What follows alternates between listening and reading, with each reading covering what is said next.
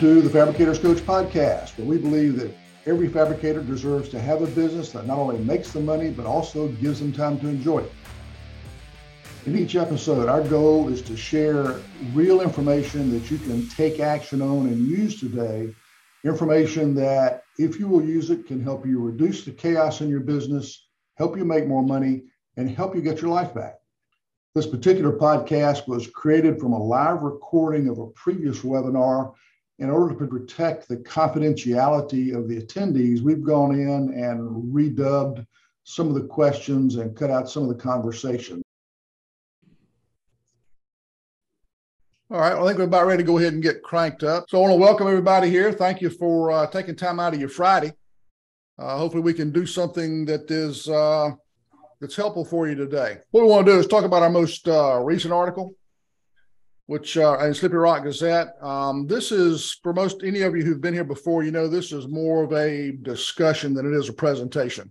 Uh, I've got probably 30 minutes or so of prepared content. Um, but uh, what I do is I ask a lot of questions, try to get some discussion going. Um, and so I like to to get everybody involved. I think there's a lot that we can all learn from each other. I'm, you know, I, I'm the guy who wrote the article. I'm hosting a webinar. That doesn't mean that I know everything. I think a lot of you have got a lot of good information to to that can be helpful and be of benefit to everybody who attends here. So I want to get uh, I want to get everybody involved as much as possible. Okay, well let's uh, let's go ahead and get started real quick. Uh, those of you who don't know me, um, I've got oh about 40 years experience in manufacturing, uh, business ownership, uh, coaching, consulting. Worked with hundreds of companies in a lot of different industries. Um, all primarily manufacturing. I've owned my own brick and mortar business, so those of you who are owners, I know what it's like to kind of be on that island by yourself. Uh, I've coached a number of uh, fab shop owners the last 20 years, and I ran a countertop shop for a few years as well. So I've been where uh, where a lot of you now are. So I understand a lot of those those challenges that you've got. The article we're going to talk about today is the uh, came out in first of this month, the Slippery Rock Gazette. If you haven't read it, you can hit the website fabricatorscoach.com and get a copy or you can go to slipperyrockgazette.net and download the current issue and, and catch it there, as well as some other good articles too.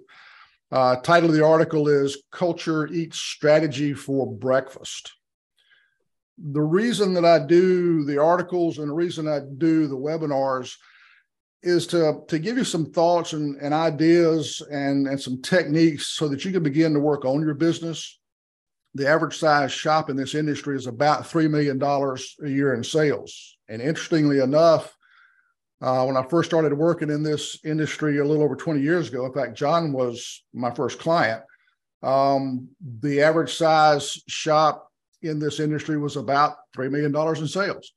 Um, and so it's interesting that hadn't changed a whole lot. And so when you're at that size business, it's really easy. Let several of you have said, well, I do kind of everything here. I'll wear a lot of hats. And if you're doing that, it's sometimes tough to stop and work on your business. You end up being kind of run by your business. And so what I like to do is help folks find ways that they can start to work on their business so they can improve it. And the idea behind that is the more you improve it, the closer you get to having a business that not only makes you money, but also gives you time to enjoy it. I think that's important. Otherwise, you know, what are we doing and why? Um, I think you deserve that. Um, one of the things that we do also do is that we convert these webinars into podcasts. And so you can go back and listen to these. This will be posted sometime in the next few days. Uh, so this uh, gives you a chance to kind of review this information if you like. And if you've missed a previous webinar, saw an article that you liked or a topic that you want to listen to, if you'll hit the Fabricators Coach podcast on any of your podcast platforms, and you can go back and listen to those as well. So that's just another way we try to get information out to help you out because I think there's a lot of good, a lot of good thoughts out there that can be beneficial. I'm not the only person that offers this kind of information, but I try to do my part. So let me ask a question. How many of you are frustrated with lack of consistently good results from your business? Anybody? You guys are all happy. Hey, that's great. it's Pardon? it's more consistency with employees that I'm having issues with. Are your employees a little too good at playing the blame game? Oh yeah. and always excuses. Sure. Yep. Um, are you struggling maybe to consistently delight your customers? Because that's kind of what we do in this business, right? Make customers happy. Yeah, that kind of goes hand in hand. Yep. With definitely. my uh, with the excuses they give me. well, as you can imagine from the title of the article, culture could be a very big key to this. Uh, the title is Culture Eats Strategy for Breakfast. And so the question is all right, what's that mean? Uh, part of what it means is no matter what you plan to accomplish, no matter what you and no matter how much you intend to achieve certain results, like delighting those customers, it's the behaviors that you tolerate and it's the values that the the top people in the company truly live that that determine the outcome determine the results that you get. Another way to say that is it's the actions that you take it's the expectations that you set and that you exemplify that you demonstrate and live as well as the behaviors that you tolerate those are the things that are going to determine the results that you achieve does that resonate with any of you? Does that does that bring up any? Does anybody disagree with that? First off, well, I agree with it. Okay, so let me give you some examples, kind of what what this looks like. Um, early in my career, I worked in textiles, uh, taking fiber, spinning yarn, weaving cloth, that kind of stuff. And we had a saying: you inspect what you expect. We were the low cost producer textile company. And textiles, you think margins are tough in this business? Textiles, you know, 1%, 2%, that's that's pretty typical. And so every because we were going to be the low cost producer, we're going to make up for it on volume. All of our management reports, all of our metric, everything was about production, productivity, efficiency, cost, the whole bit. And so we had good low cost. What do you think we may also have had? We were so focused on cost that our quality was bad. And so we started losing business on quality. And it wasn't until we started measuring quality that our quality got better. So the, the kinds of metrics that you have out there, it's that demonstration of, okay, here are the questions that we're going to ask. These are the uh, these are the metrics we're going to measure. That's pretty obvious. That's what we expect. And at the time, we were expecting productivity and low cost. We had to start modifying that and include quality because otherwise, that was was having a bad impact on us in certain business. Um, another example in this industry had a fab shop client on their wall, on their website, their business card, cards all these sayings about how they love their clients, they appreciate their clients, their clients are the best part of the business, they respect their clients. But what kind of things do you think I ran into when I walked into the business and started working with folks in the in the in the business? What would you expect to see? Like a happy work environment, respect for the employees, too. Yeah, but you would expect to hear a lot of conversations about, you know, working to satisfy clients and and how great they are and that sort of thing, right? Mm-hmm. And what I was hearing was a constant bashing of clients. I can't believe that she wanted so and so and so and so. And they constantly call, you know, and just this. And we hear a lot in this industry because it can be challenging because our customers don't understand our industry really well.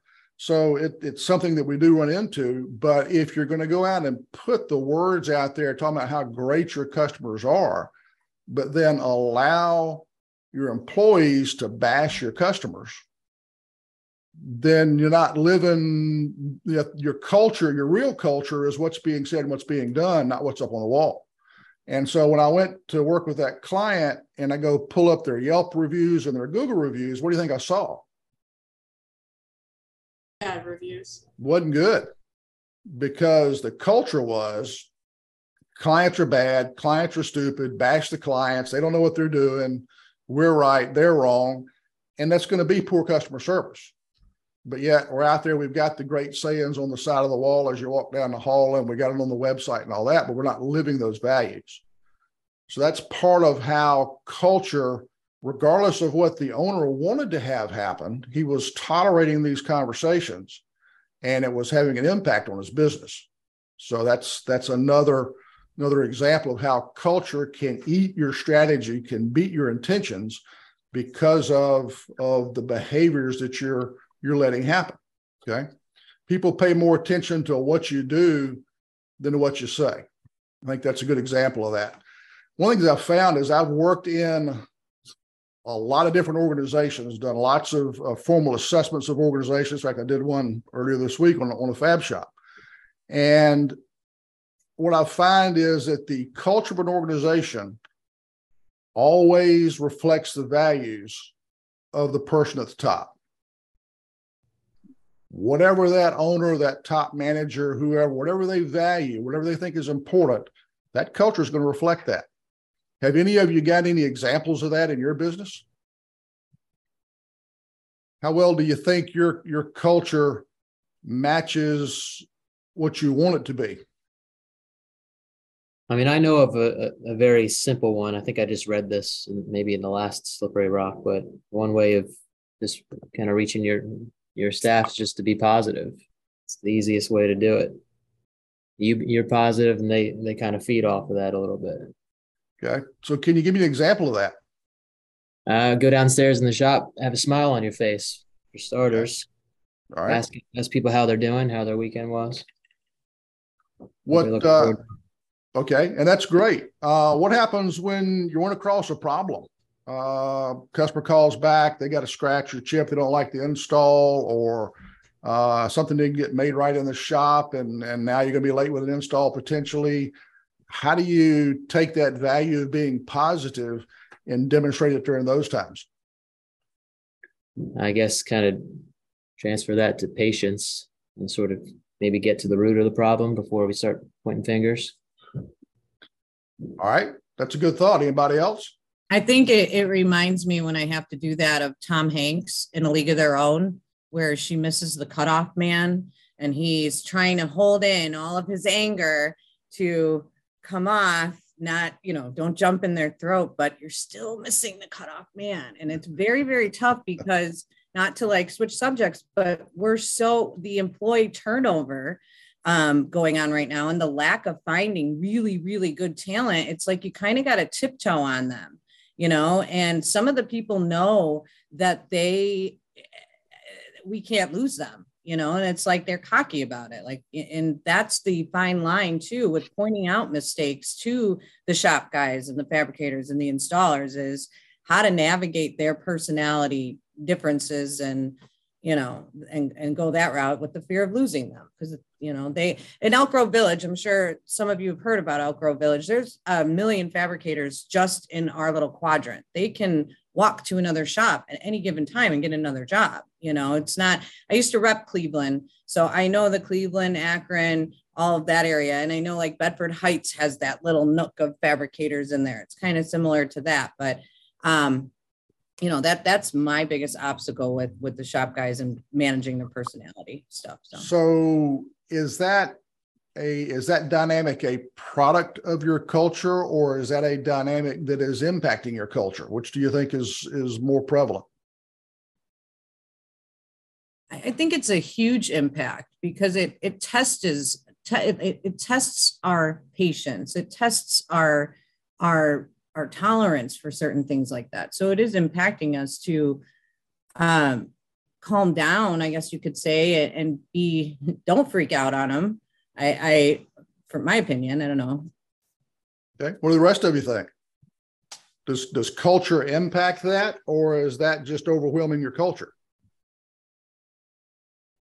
My management style is probably I don't make a big deal out of it. We have mistakes every day. I I, I wouldn't tolerate somebody getting in each other's face whatsoever. Mm-hmm. We had to lose a really good guy like that, but you know you can't how everybody else looks at everybody it's how you're going to treat people. And there's certain things we would not allow period. And i think that just gets some respect. My wife is an accountant. She has a phrase and i think ed kind of used it here but don't expect if you don't inspect. So if you're expecting expecting good quality you have to check it out. I think even though it actually makes sense if you think about it, it's just that when you're in the when you're like a couple of y'all guys wearing a bunch of hats, it's hard to inspect all the things that go on in the process. It's almost like you almost need to grow a little so you can step back a little to view the process. Anyway, I'm still learning and I've been doing this since 77.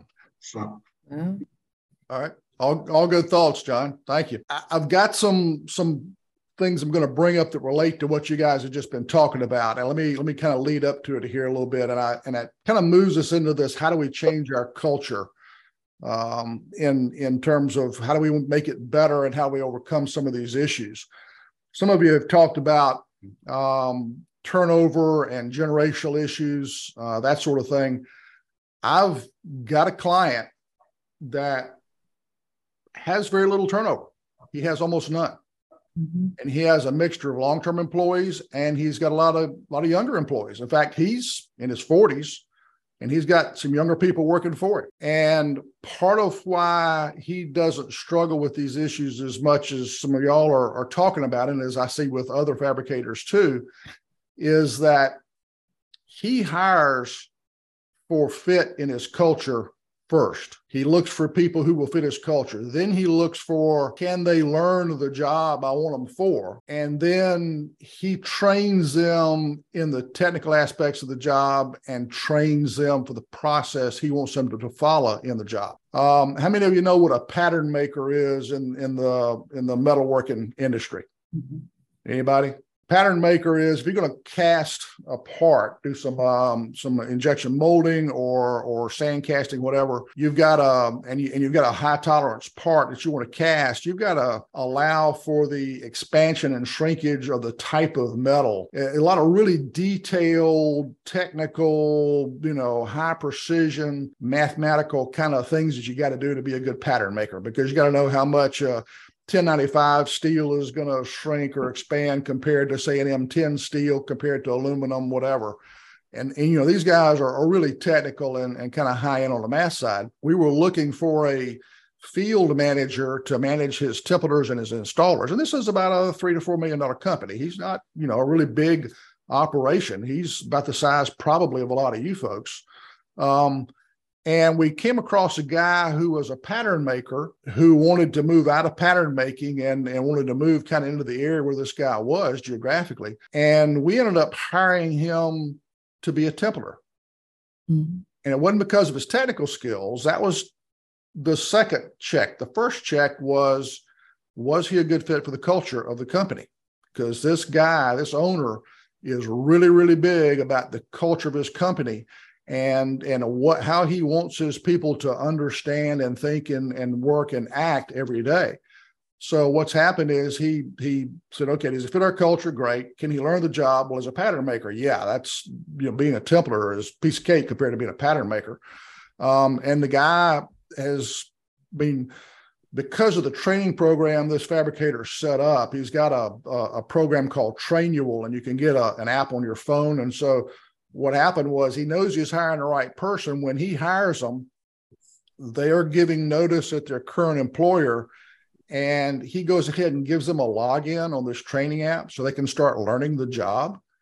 And before they show up, they've been on their phone learning that job. So they show up partially trained on day one.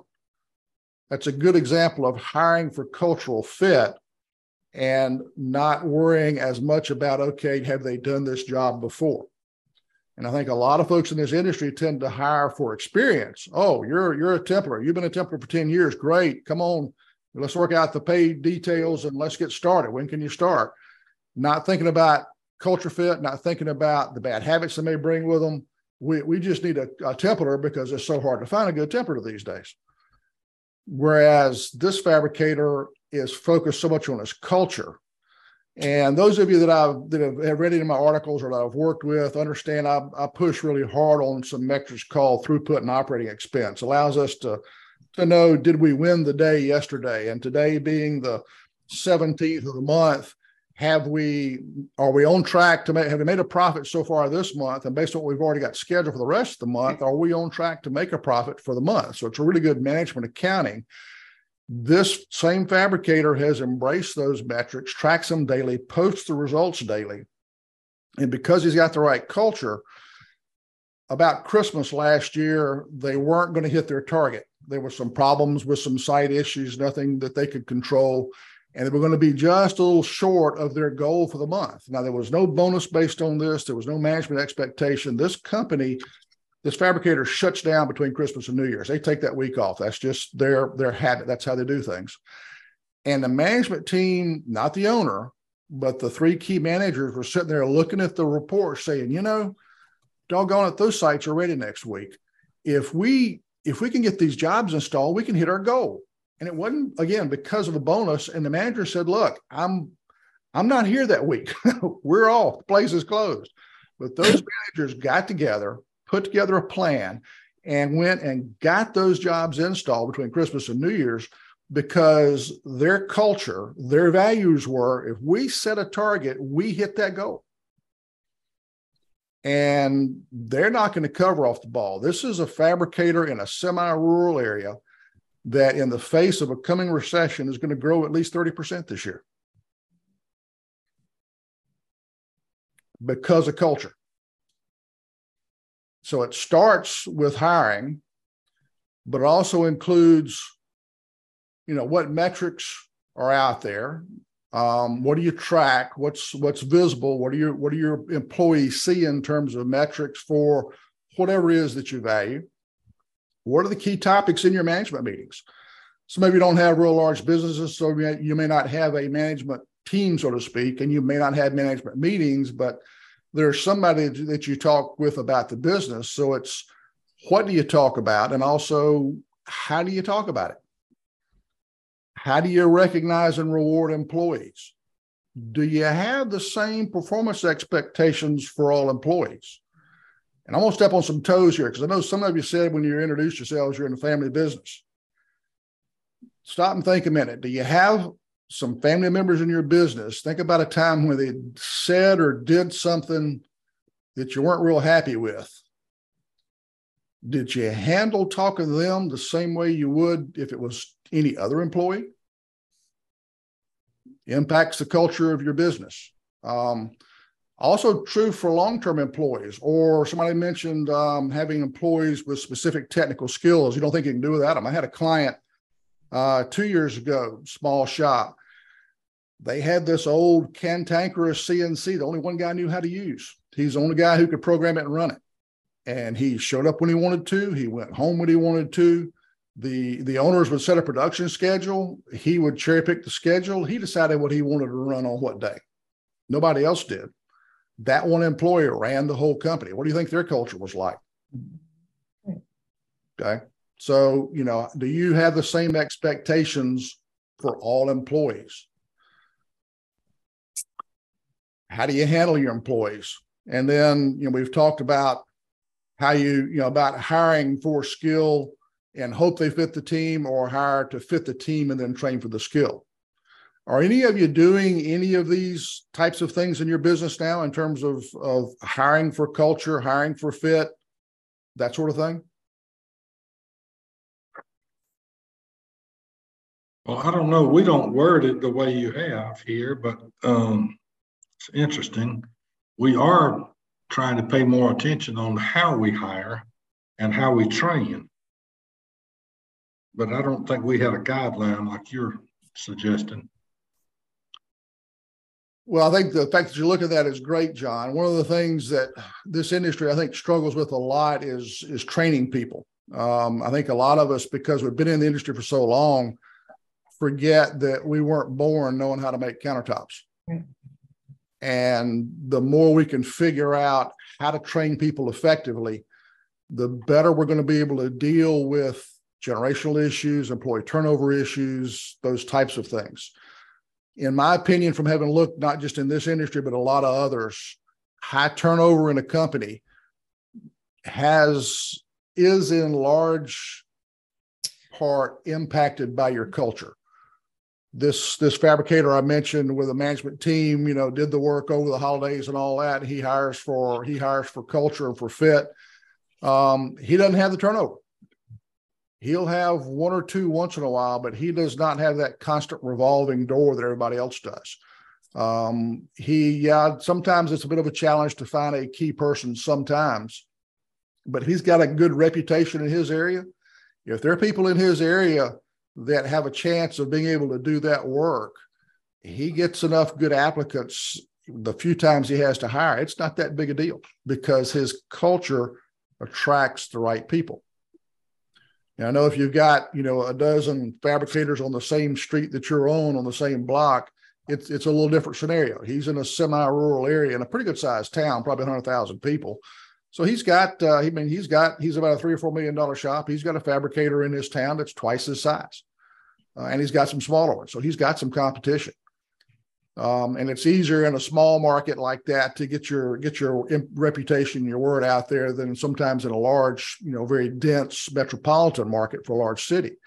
But I think the dynamic's still there is building your culture and using that as a recruiting tool. One of the things that this guy has done is is uh, I helped him find a resource to train his management team in management skills, leadership skills.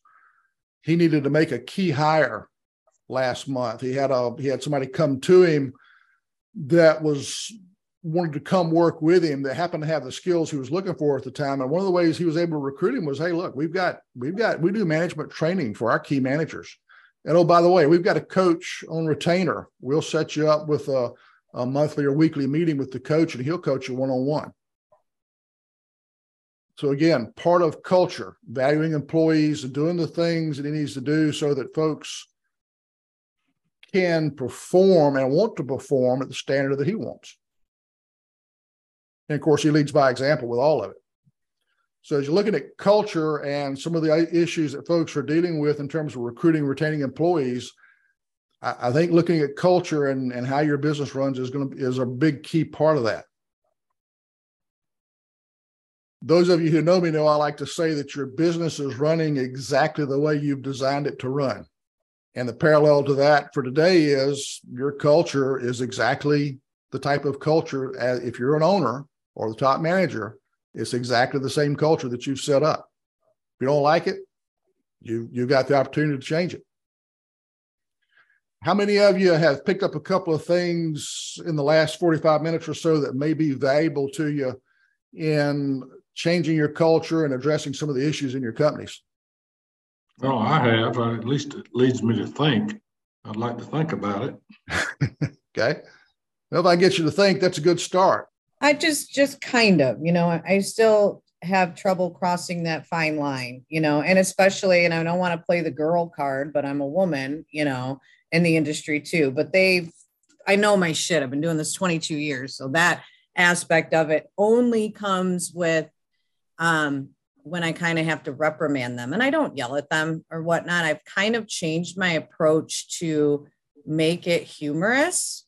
And that kind of seems to be working you know, I'll literally be like, what the fuck's wrong with you? You're so much better than that. You know, like what what were you smoking the drapes today? You know, and then they kind of like, okay, yeah, I screwed that up. And then they have more um like more of a chance to show their integrity to me rather than oh it was a fabricator oh it was the installer oh and vice versa you know so i kind of but then that bothers me because i kind of have to dumb myself down just to get through to them you know but it that's the only part I keep changing because the culture in our shop there's it's all over. I mean, it's very very different um, as far as managing those personalities. And then in the office, we have all women. And I'll be the first to tell you, I, I don't like to work with a bunch of women, but the women, all of our personalities are very different. You know, we do your work, you get along. If anybody's got something to say, we say it to the face. There's not that one bag bad egg in the office, you know, that's behind the back and whatnot. And so that's good. We just have to get that morale, that kind of same flow with the back, but they kind of stick to their own too. You know, it's it's tough, but well, do you have a single person who manages the shop? Uh, yeah, I do, but there's okay. huge personality conflict with with that, and he is the one that we we can't lose. Put it that way, you know. So his way of giving direction or telling direction is not I mean, if I were the shop guys, I wouldn't respect it 100%. And I've had conversations with both sides trying to resolve that, but it's just it is a culture difference. You know, it's it's the Mexican shop guys and the Portuguese Brazilians in the office. So you get that like it's more superior. Um, a little macho testosterone there. There's a lot of that. Yeah, yeah, yeah. a lot of that. Sure. Um, and you know, you talked about how you have adapted how you work with those different groups of people. That's one of the that's a key management skill. It's a key leadership skill is to, you know, it, it's real easy to do what I used to do, which is chew up nails, spit out barbed wire, and you know, sometimes make grown men cry. Um, and and it's understanding that we've got to adapt what you know how we approach people so that it's effective for that individual because if we don't make that adaptation as managers and leaders then we're going to lose people we end up with people who are just like us. And in in places that i ran if i was if everybody was a clone of ed we were in trouble you know we we needed different perspectives different talents different personalities to make things work well my my attention to detail is is not phenomenal. We need, you know, if you're doing something, uh, you're you're polishing those edges. You need somebody who's going to sit down, hand-eye coordination, and really look at the finished product there because that's what they're there for. They can't all be eds. Um, so, as managers and leaders, adapting how we work with those folks is is a big key. It's a big skill. It's a very important part of that, I think. Um, so I think that's part of your culture. Michelle, you're talking about your your culture, your values seem to be valuing people, understanding that some of them are different than others, and then working with them in a way that is effective for them, maybe not what you're the most comfortable with, right?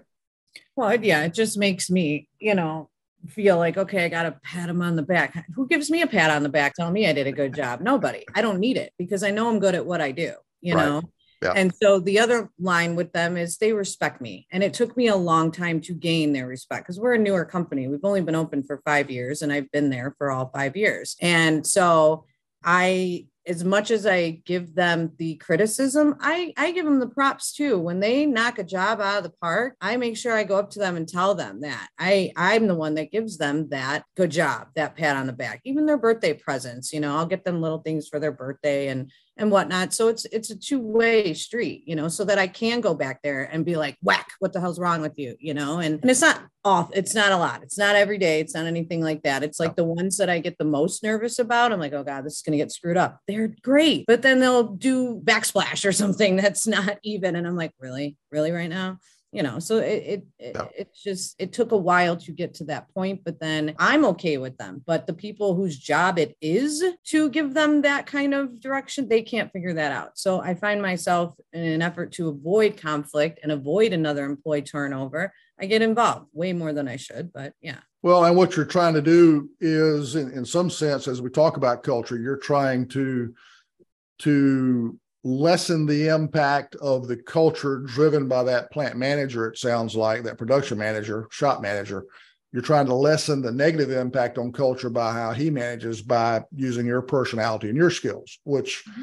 i think is a really good indication that okay now you're what was your role there you're supposed to be the sales manager but i pretty much run a lot of the internal stuff and and the owner knows that and okay. he focuses on other things and you know we we respect that. So it's almost like I work in the family business because they are like my family. You know, it, it's like that way. So one of the reasons that I, I brought up culture in this article in this article was that you know, you heard the example I gave of the shop that's going to grow 30% this year and has low turnover because he's got his culture dialed in and he he he that impacts everything he does. And a lot of that's his values, but the impact on the business is his bottom line is phenomenal. You know, 10% is kind of a, a, general target for net profit in this business. And and that's know, rough average, just a little bit higher, a little bit lower.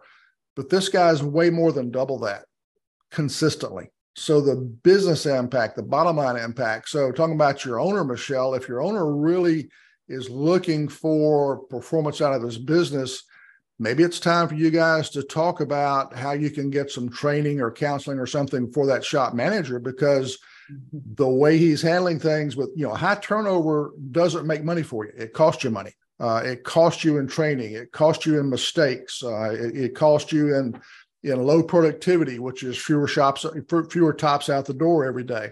When you look at business performance, which is why we're even having this conversation, it's not so we can all do kumbaya together.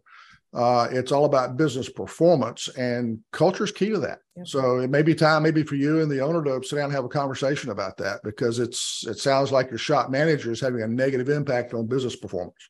It's a negative impact on more than just the shop. So well, sure, yeah, yeah, aware of it too. But that that particular employee also does all of our CAD.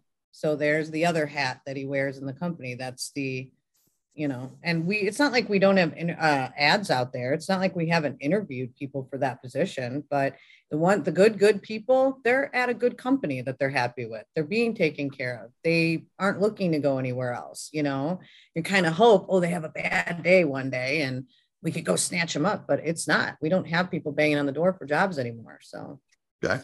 Yeah, and and that probably won't happen again for probably another year, you know, depending on how the economy goes. So you got to find ways to attract those folks. And again, this this one client I'm using as an example, culture is one of his competitive edges, not just in business performance, but in attracting the right people.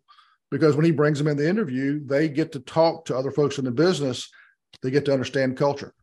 Well, and, part of that's part of that setting expectations, holding folks accountable to those expectations, building the right culture, and it's not an overnight uh, fix, and it's not a quick fix, uh, and it's not a silver bullet. It's uh, part of the challenge with culture is it's this kind of squishy thing that's tough to define sometimes. And what I've tried to do is hopefully give you some some thoughts on how to put some definition around it and to start maybe making a few changes that help drive your culture. But if you don't get culture straightened out. And it's not the only thing in a business but it can be a big it can be a big success factor based on the example that i showed to this other other fabricator.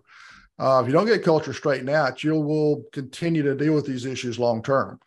Uh, and what i do is um, you know as you look at your culture if you want to talk about some ways to to try to change your culture if you want to look at how your culture is impacting your bottom line in your business uh, one of the things I offer is a free assessment. Uh, hit fabricatorscoach.com and, and hit the button for free assessment.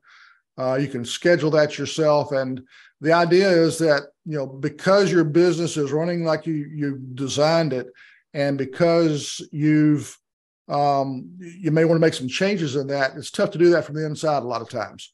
And so that's that's something that just having another set of eyes looking at can be a big help. Um, keep an eye out for some announcements we've got. We've got a, uh, a, good marketing workshop starting up in about six weeks. We'll be putting some word out on that before too long. Uh, one of the things that I find is a real big shortcoming in this industry is uh, lack of professional sales training. And with a recession heading toward us, that's a big deal. We're getting ready to launch something on that. We're doing a beta test now with some shops to to trial it in. Uh, the next article is going to be batting down the hatches as we look at the uh, the recession, what's coming at us.